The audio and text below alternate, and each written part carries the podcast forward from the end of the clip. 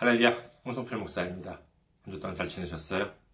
저는 현재 일본 군마현에 있는 이카호 중앙교회를 섬기고 있습니다. 저희 교회 홈페이지는요, 더블유 더블유 더블유 점 이카호 처치 닷 컴이 되겠습니다. 또는 검색 엔진에서 이카호 중앙교회를 입력하시면 찾아오실 수가 있을 것입니다.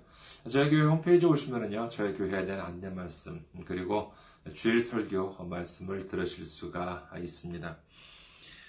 그리고 저희 교회 메일 주소 알려드리겠습니다. 저희 교회 메일 주소 이카호처치 골뱅이 지메일 닷 컴이 되겠습니다. 저 이 메일 주소로 보내주시면 언제든지 제가 직접 받아볼 수가 있습니다. 그리고 선교 후원으로 어, 선교 주실 분들을 위해서 안내 말씀드립니다. 케이비국민은행 공칠구 이일 공칠삼육 이오일입니다. 케이비국민은행 공칠구 이일 공칠삼육 이오일가 되겠습니다. 그리고 어, 일본에 있는 은행 구자도 계좌도 안내 말씀드리겠습니다. 어, 군마은행이고요. 제 교회가 있는 지역은행입니다. 군마은행 지점번호가 백구십, 계좌번호가 일구구이이오육이 되겠습니다. 어, 군마은행 어, 지점번호가 백구십, 네, 계좌번호가 일구구이이오육, 홍성필, 홍성필으로 되어 있습니다. 한국에 계신 분들께서는 한국에 있는 케이비국민은행으로 보내주시면 되고요.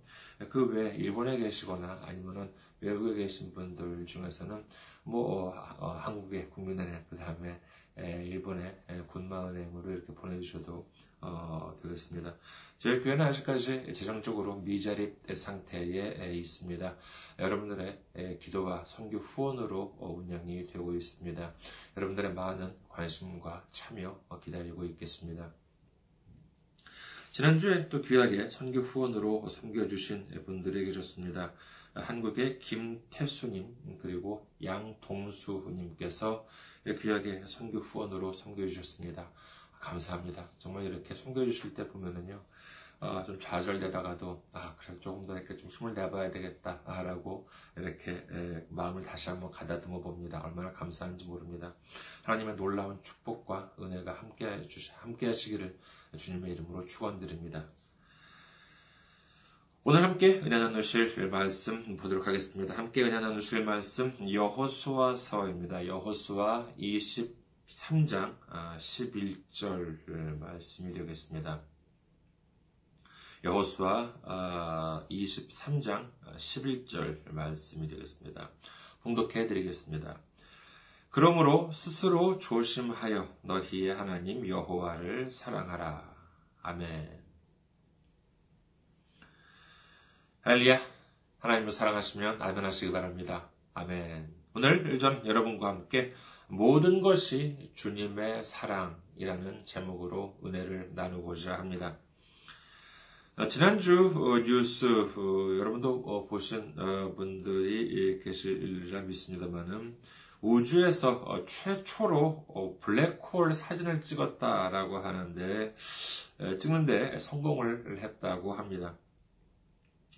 이 이야기가요, 한번 우주로 이렇게 나가버리면은, 우리가 상식이라고 생각하고 있던 것들이 이 상식이 아니게, 에, 됩니다. 어, 예를 들어서 뭐 하루라고 하는 것은 지구가 이렇게 혼자서 이렇게 에, 자전을 하는 거죠. 혼자 이렇게 한 바퀴 이렇게 돌면 그것이 이제 하루가 되는 것이고, 그리고 이 그, 어, 일 년은 이 지구가 이렇게 태양을 이제 한 바퀴 돌면 이제 그것이 일 년이 되는 것이죠. 지구는 이십사 시간 걸려서 이렇게 자전, 혼자서 이렇게 한 바퀴를 돌고, 그 다음에 일 년 걸려서 이렇게 태양 주변을 한 바퀴 돕니다. 당연히 일 년에 비해서 하루는 짧죠. 뭐, 대략 한 삼백육십오분의 일이 되겠습니다. 하지만 이것은 당연한 것이 아니에요. 우주적으로 본다 그러면은요. 예를 들어서 태양계의 거의 끝자락 쪽에 있는 천왕성이라고 하는 별을 보면은요, 일 년과 하루가 이렇게 거의 똑같다고 해요. 그리고 이렇게 태양을 한 바퀴 도는데, 뭐 태양계에 있는 별이니까 당연히 지구처럼 태양을 한 바퀴 도는데, 팔십사 년이 걸린다고 합니다. 그런데 팔십사 년 중에서 그중에 절반인 사십이 년은 계속 낮이래요. 그리고 나머지 사십이 년은 또 계속 밤이 이어진다고 합니다. 그리고 또 열일곱 시간마다 어떤 일들이 벌어지냐 하면은 열일곱 시간마다 남극과 북극이 서로 이렇게 바뀐다고 한다는 것입니다. 좀 황당하지요? 이런 걸 뭐 지구와 비교를 한다고 한다면 그 자체가 넌센스인데 뭐 비교가 될 수가 없죠. 이번에 최초로 사진 촬영에 성공했다고 하는 이 블랙홀이라고 하는 것은 뭐 아시는 분도 많으시겠지만 보통 이렇게 뭐 별이라고 하면 고체가 아무래도 이렇게 좀 많잖아요. 그게 무슨 돌로 되어 있거나 아니면 얼음 덩어리거나 아, 그런 경우가 이제 많이 있습니다. 또는 뭐 고체가 아니라 한다 하더라도 표면이 대부분 이렇게 가스 형태로 이렇게 되어 있는 별들도 있습니다. 태양계에서 가장 크다고 할 수 있는 목성 같은 경우를 본다 하면은 그것 역시 크기는 대단히 이렇게 좀 크지만은 그 표면은 대부분 이렇게 두꺼운 가스층으로 되어 있다고 해요. 뭐 돌이든 뭐 얼음이든 하물며 뭐 가스이든 간에 이는 모두 우리 육안으로 이렇게 우리 눈으로 이렇게 볼 수가 있습니다. 하지만 이 블랙홀 번역을 하면은 블랙홀 그 검은 구멍이라고 하는 이제 그런 뜻이죠. 근데 이는 별은 존재하지 않고 있긴 합니다만은 무척 이렇게 가운데 아주 작게 이렇게 되어 있다고 해요. 그런데 그리고 무지무지 강한 이 중력이 존재한다고 합니다. 그래서 이 중력이 얼마나 강하냐 하면은 이 별 자체도 견디지 못하고 아주 이렇게 빨려 들어갈 정도로 그리고 그 정도에 강하고 그뿐만이 아니라 정말 이렇게 그 주변에 있는 것들까지도 다 빨아들이고요. 하물며 그 빛까지도 이렇게 빨아들인다고 합니다. 그래서 그 주변에는 빛도 없기 때문에 그 부분에 꽤 시커멓게 보인다고 한다는 것이지요. 우주를 보면은 여러 기준도 우리가 사는 이 지구와 많이 다릅니다. 쉬운 예로 본다면은요, 예를 들어서 우주에는 위아래라고 하는 것이 없지요. 그거는 지구에서 살 때나 있는 것입니다. 당연히 동서남북 이런 것도 우주에는 없죠. 그냥 방향만 존재할 뿐입니다. 우주에서 일반적으로 이렇게 거리를 이제 이렇게 말할 때 보면은요, 광년이라고 하는 말을 혹시 들어보신 적이 있으신지 모르겠습니다. 빛광자에다가 일 년, 이 년 할 때 그 년입니다. 그래서 일 광년이라고 하면은요, 빛으로 가는데 일 광년, 일 년이 걸리는 거리라고 한다는 것이지요. 빛이 그, 빛의 속도가 아, 초속, 그러니까 일 초에 어느 정도 빛이 가냐 하면요, 딱 일 초에 무려 삼십만 킬로를 간다고 합니다. 이 삼십만 킬로라고 하면요, 무슨 서울 부산간 정도의 레벨이 아니에요. 지구 둘레가 사만 킬로입니다. 그러니까는 이 초속 삼십만 킬로라고 하면은 어, 삼십만, 그러니까 사만 킬로니까는 사, 칠이 이십팔하고 또 이만이 더 남죠. 그러니까는 사, 칠이 이십팔, 일곱 바퀴랑 그 다음에 절반. 그러니까 즉, 이 빛은요, 빛은 일 초에 지구를 일곱 바퀴 반을 돈다는 것입니다. 그것이 일 초인데, 그렇게 빠른 빛이 일 년을 가야 하는 거리가 일 광년이라고 한다는 것입니다. 그러면 이 일 광년을 우리에게 익숙한 이 킬로로 바꾸면 그 거리가 얼마나 되냐 하면은요, 약 구조 사천육백억 킬로라고 합니다. 이게 일 광년이에요. 구조 사천육백억 킬로. 이것은 참 그 상상이 가실지 모르겠습니다. 근데 이 일 광년, 이 광년, 이 정도는요, 우주 차원으로 본다면은 대단히 짧은 거리에 속한다고 하는 것이죠. 간단하게 좀 말씀을 드리자면은요, 이 지구가 속해 있는 은하계, 태양계가 아니라 이 은하계에는 이 지름이 십만 광년이고요. 그 다음에 두께는 만 오천 광년이라고 합니다. 대충 상상이 가세요.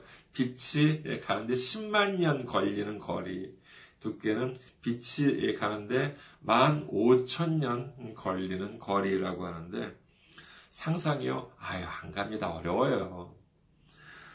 근데 이번에 촬영에 성공했다고 하는 이 블랙홀, 어디에 있냐 하면은요, 이 지구에서 거리가 약 오천오백만 광년이라고 해요.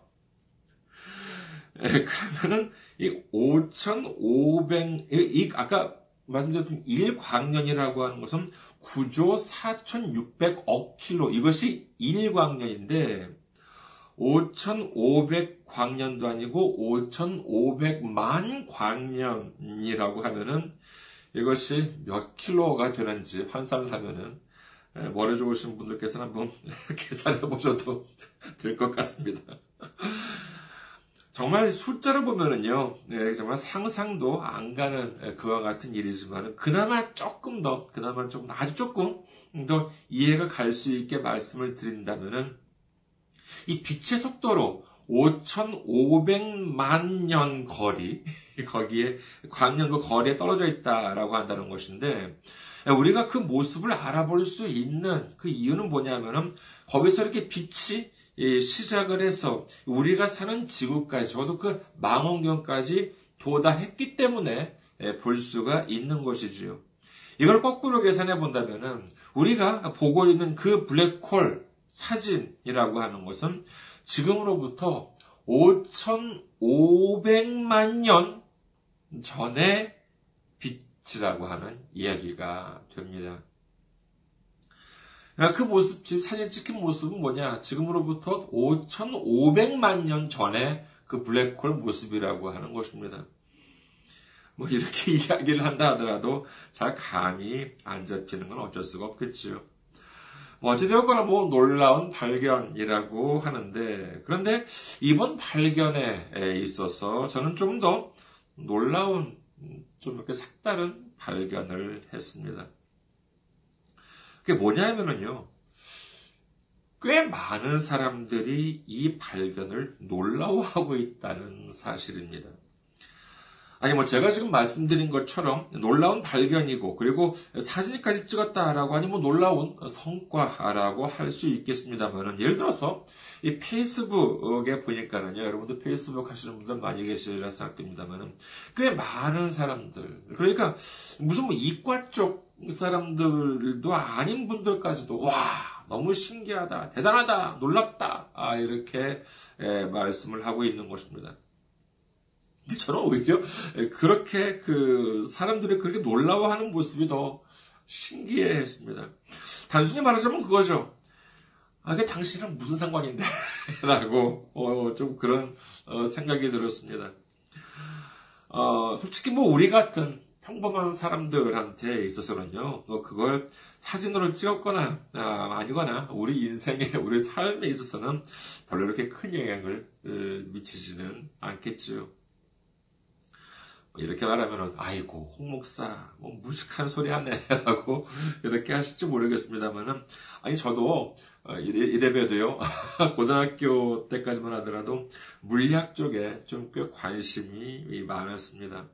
뭐, 갈릴레오, 갈릴레오와 뭐, 아이작 뉴턴에서 만들어진 뭐, 상대성 원리, 예, 그 다음에 이것과 광성 불변의 법칙을 중심으로 이제 만들어진 뭐, 아인슈타인의 특수 상대론이든지, 이번 블랙홀 개념이 등장하는 뭐, 일반 상대성 이론, 뭐, 광행차 현상이다, 뭐, 우라시마 효과다, 또 몇 년 전에 돌아가신 스티븐 호킹 박사가 주장했던 시간 순서 보호 가설 같은 이런 것에도 꽤 깊은, 없고 뭐 깊이 공부를 할 기회까지는 없었습니다만 그래도 관심을 가졌던 적이 있었습니다. 하지만 그럼에도 불구하고 사람들이 그렇게 놀라워하는 것을 보니까 저로서도 좀 적지 않게 의아했습니다. 이유? 아까 말씀드린 것처럼, 아, 그게 당신이랑 무슨 상관인데 그렇게 신기해? 라고 하는 것이었죠. 그리고 좀 더 놀라운 것은요, 놀랍다, 놀랍다기보다 좀 안타까운 것이 뭐냐면은, 아, 막 신기하다, 라고 감탄을 하면서도 거기서 끝나버려요. 이거는 글쎄요, 뭐 로켓 발사 같은 것을 보고, 와, 멋지다, 놀랍다, 라고 하고 끝나는 정도? 아니, 뭐 신기해하고 놀랍게 여기는, 그것이 뭐, 어, 잘못됐다는 것은 아니지만은요, 그렇게 생각이 됐으면 좀 더 깊이 알아보려고 하든지, 좀 뭔가 좀 더 이렇게 한 발자국 나아가도 괜찮을 것 같은데, 그렇게 신기해 쓰면서 그냥 뭐 페이스북 보니까는 뭐 신문기사 하나 링크해 놓고 끝인 것입니다. 사실 뭐 과학 이렇게 이야기를 하면은요, 사람들이 좀 가끔 잘못 생각하고 계신 것들이 있는데, 오늘은 먼저 좀 이 시점에서 이 두 가지 좀 잘못된 부분을 좀 바로잡을까 합니다. 먼저 첫 번째, 과학의 반대가 신학이다. 신학의 반대가 과학이다. 가끔 이렇게 생각하시는 분들이 계신 것 같습니다만, 이는 그렇지가 않습니다. 과학과 신학 또는 과학과 성경이라고 하는 개념은 반대되는 개념이 아니라 오히려 똑같은 개념이라고 저는 생각을 하고 있습니다. 뿐만 아니라 과학이 발달하면 발달할수록 성경이 옳다는 것을 증명해 준다고 저는 믿고 있습니다. 둘째로, 가끔 보면은, 아, 나는 성경을 믿지 않아. 나는 과학을 믿어. 뭐, 이렇게 말씀하고 계신 분들이 계신데, 과학을 믿는다라고 하는 것은요, 절대적인 것을 믿는다라고 하는 것이 아니라, 과학이라고 하는 것은 변한다라고 하는 것을 믿는다라고 하는 말이라고 할 수 있다는 것입니다. 과학은 나날이 발전하고 있습니다. 예를 들어서, 지구의 기원, 이라고 하는 것도 뭐 이삼십 년 전에 에, 그때의 기술로 측정했던 것과 이삼십 년이 지난 지금 측정하는 것과는 결과가 다를 수가 있겠죠. 그러면 과학을 믿는다는 것은 무엇입니까? 예, 둘 모두를 믿는다는 것이죠. 그 옛날에 에, 그 과학의 힘으로 어, 검증이 됐던 것은 그때 믿는 것이고, 근데 이것이 지금의 또 기술로 이렇게 측정을 했다면 지금의 것을 믿는다라고 하는 그런 것입니다. 과학을 믿는다는 것은 과학이 발전한다는 것도 믿는다는 것이고, 이에 따라 결과가 바뀔 수 있다는 것도 믿는다는 것을 뜻합니다. 그런데 또 믿음이 있다는 분들을 보면은요, 어, 아, 이런 무슨 뭐 과학에 대한 것은 중요하지 않다. 라고 하는 분들도 계세요. 아닙니다. 서로가 얼마나 깊은 연관성이 있는지 모릅니다. 저도 뭐 글쎄요, 뭐 우주에 가보고 싶을 생각까지는 없더라도 이런 뉴스를 보면 대단히 흥미를 가지고 있습니다. 하지만 여기서 끝나버리면은 이는 그야말로 가십거리, 무슨 뭐 연예인들이 뭐 결혼을 한다거나 하는 그 정도의 가치밖에 없다고 할 수 있겠지요. 예전에 학생 시절에 제가 아는 형이 있었는데, 이 형이 그 당시 대학생이었습니다만은 중학생 과외 아르바이트를 했었다고 합니다.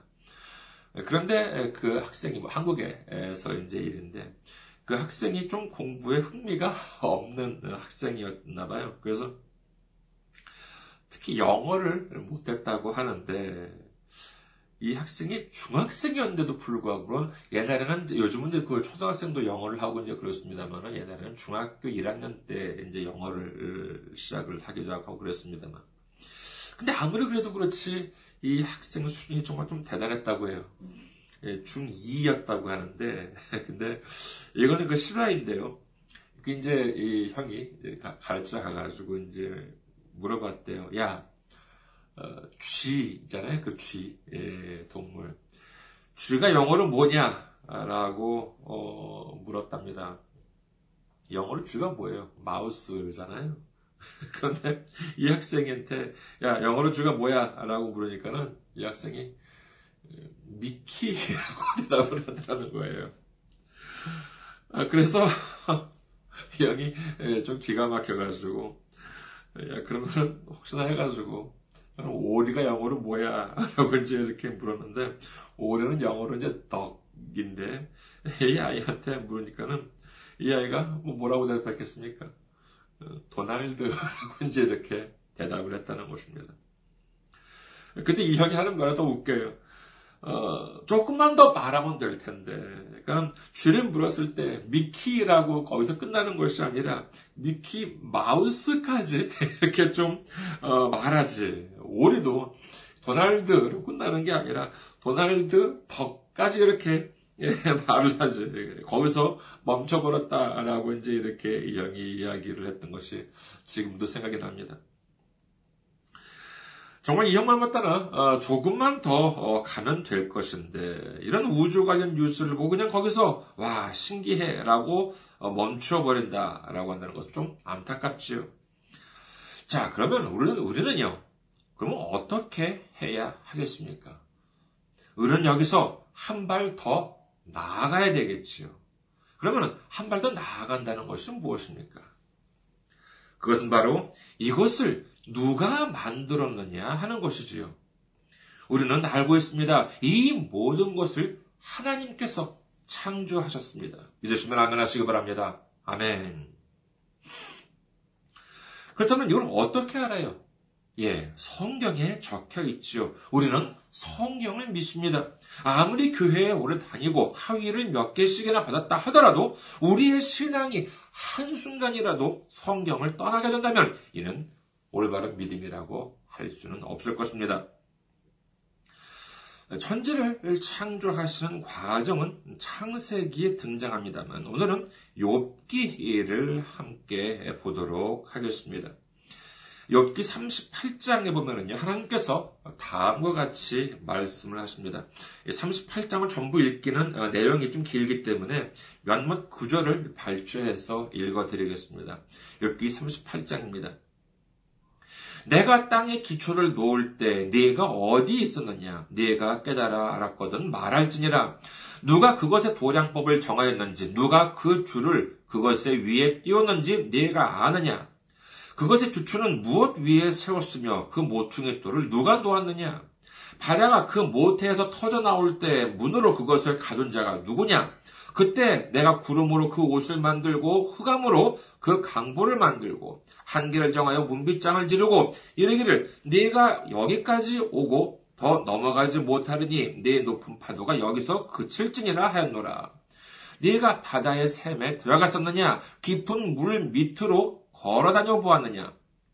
땅의 너비를 네가 측량할 수 있느냐? 네가 그 모든 것들을 다 알거든 말할지니라. 광명이 어느 길로 뻗치며 동풍이 어느 길로 땅에 흩어지느냐? 누가 사람 없는 땅에 사람 없는 광야에 비를 내리며 황무하고 황폐한 토지를 흡족하게 하여 연한 풀이 돋아나게 하였느냐? 비에게 아비가 있느냐? 이슬방울은 누가 낳았느냐? 얼음은 누구의 태에서 낳았느냐? 공중의 서리는 누가 낳았느냐? 너는 별자리들을 각각 제때에 이끌어낼 수 있으며 북두성을 다른 별들에게도 이끌어 갈 수 있겠느냐? 네가 하늘의 궤도를 아느냐? 하늘로 하여금 그 법칙을 땅에 베풀게 하겠느냐? 네가 번개를 보내어 가게 하되 번개가 네게 우리가 여기 있나이다 하게 하겠느냐? 어떻습니까? 이 욥기 삼십팔 장 그리고 삼십구 장을 읽어보면은요, 창세기를 읽을 때와는 좀 다른 감동을 느끼게 됩니다. 하나님께서는 그냥 말씀으로 먼저 뭐 이게 있어라 라면 짠 문제 이게 생기고 그런 거 그렇게 간단하게 만드셨. 것이 아니라 이 욥기를 읽으면은 정말 하나님께서는 하나하나 세밀하게 계획하시고 창조하셨다라고 하는 것을 알 수 있는 것입니다. 이렇게 보면 정말 우리는 아는 것이 많지가 않습니다. 이 욥기는요, 적어도 예수님께서 오시기 전이니까 기원전에 적힌 글입니다만은 이와 같은 똑같은 질문을 이십일 세기에 사는 우리들에게 하셨다면 지금 우리는 시원하게 대답할 수가 있을까요? 예를 들어서요, 욥기 삼십팔 장 십팔 절, 땅의 너비를 네가 측량할 수 있느냐? 네가 그 모든 것들을 다 알거든 말할지니라.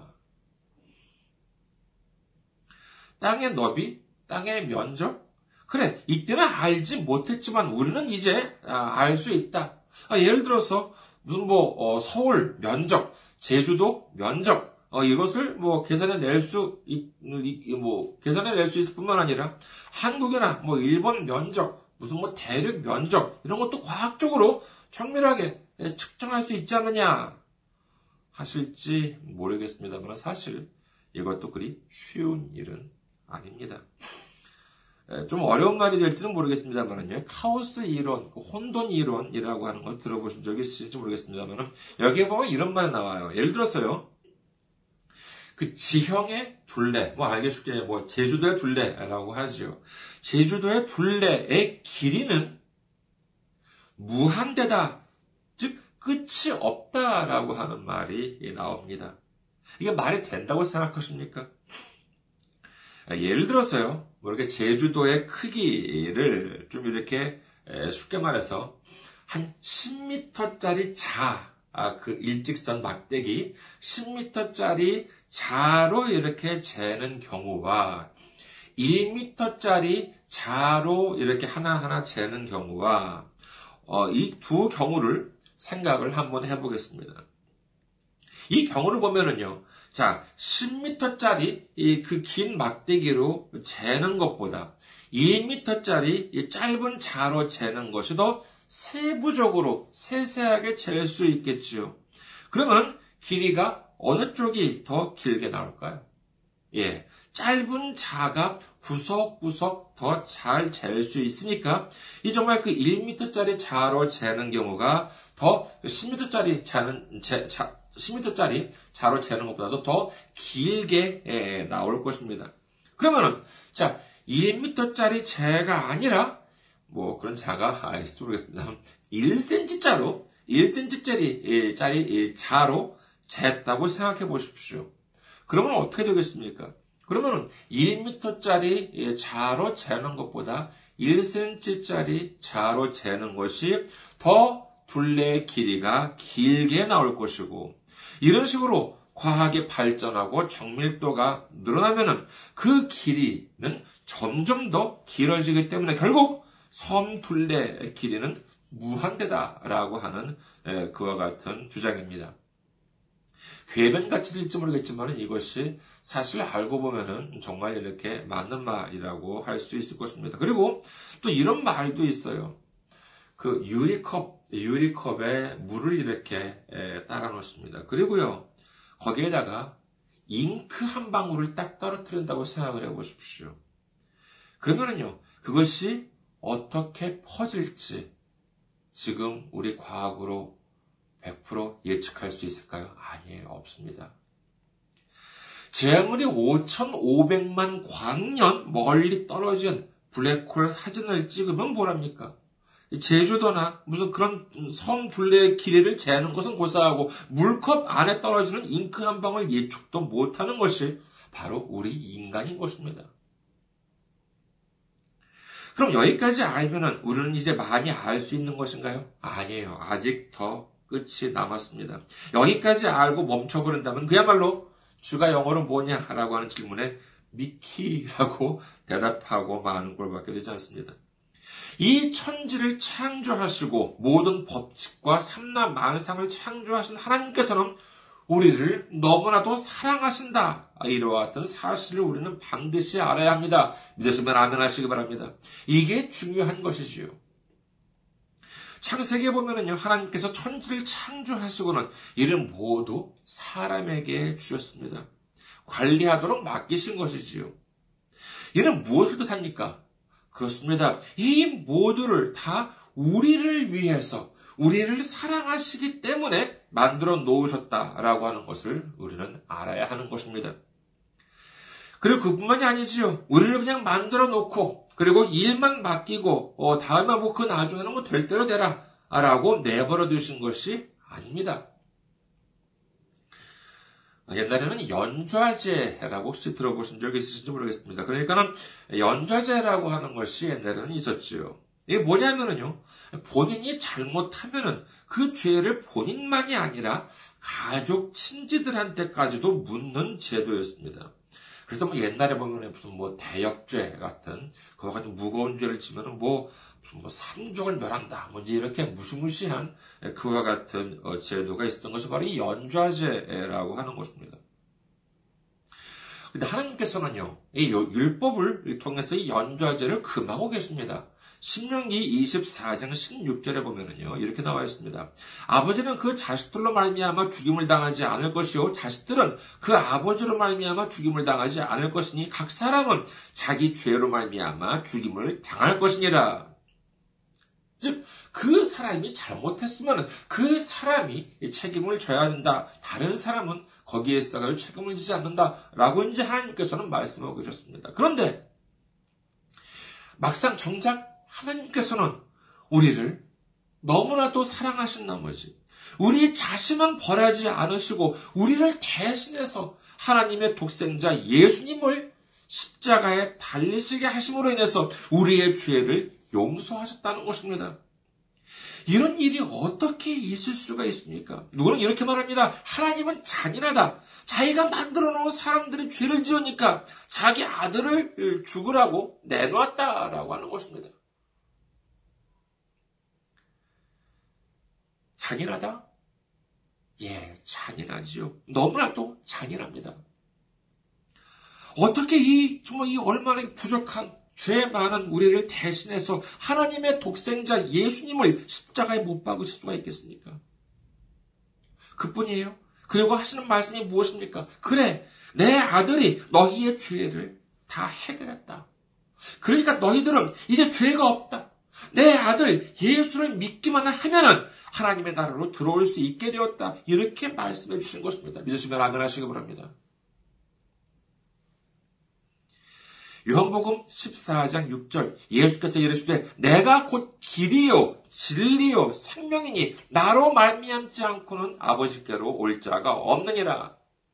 그렇습니다. 우리의 죄를 해결하는 방법은 다른 길이 없습니다. 다른 우상도 할 수 없습니다. 우리의 노력으로도 우리의 선행으로도 할 수 없습니다. 제 아무리 예수님의 육신의 어머니라 하더라도 무엇 하나 할 수 없습니다. 오로지 예수님을 통해서만 우리는 구원을 얻을 수가 있는 것입니다. 예수님의 십자가를 통해서만 구원을 얻을 수가 있는 것을 믿으시기를 주님의 이름으로 축원합니다. 이 세상 만물을 창조하신 것은 하나님의 사랑을 말씀해주고 있습니다. 그리고 그뿐만이 아니라 예수님의 십자가도 하나님의 말로 다 알지 못할 그와 같은 놀라운 사랑을 말씀해주고 계신 것입니다. 오늘 말씀 다시 한번 보시도록 하겠습니다. 여호수아 이십삼 장 십일 절 그러므로 스스로 조심하여 너희의 하나님 여호와를 사랑하라. 이번 주는 이제 고난 주간입니다. 예수님의 십자가를 떠올리면서 이 정말 그야말로 뭐 아이고 쩌쩌쩌 하고 그렇게 예수님을 동정하는 것이 이 고난 주간이 아닙니다.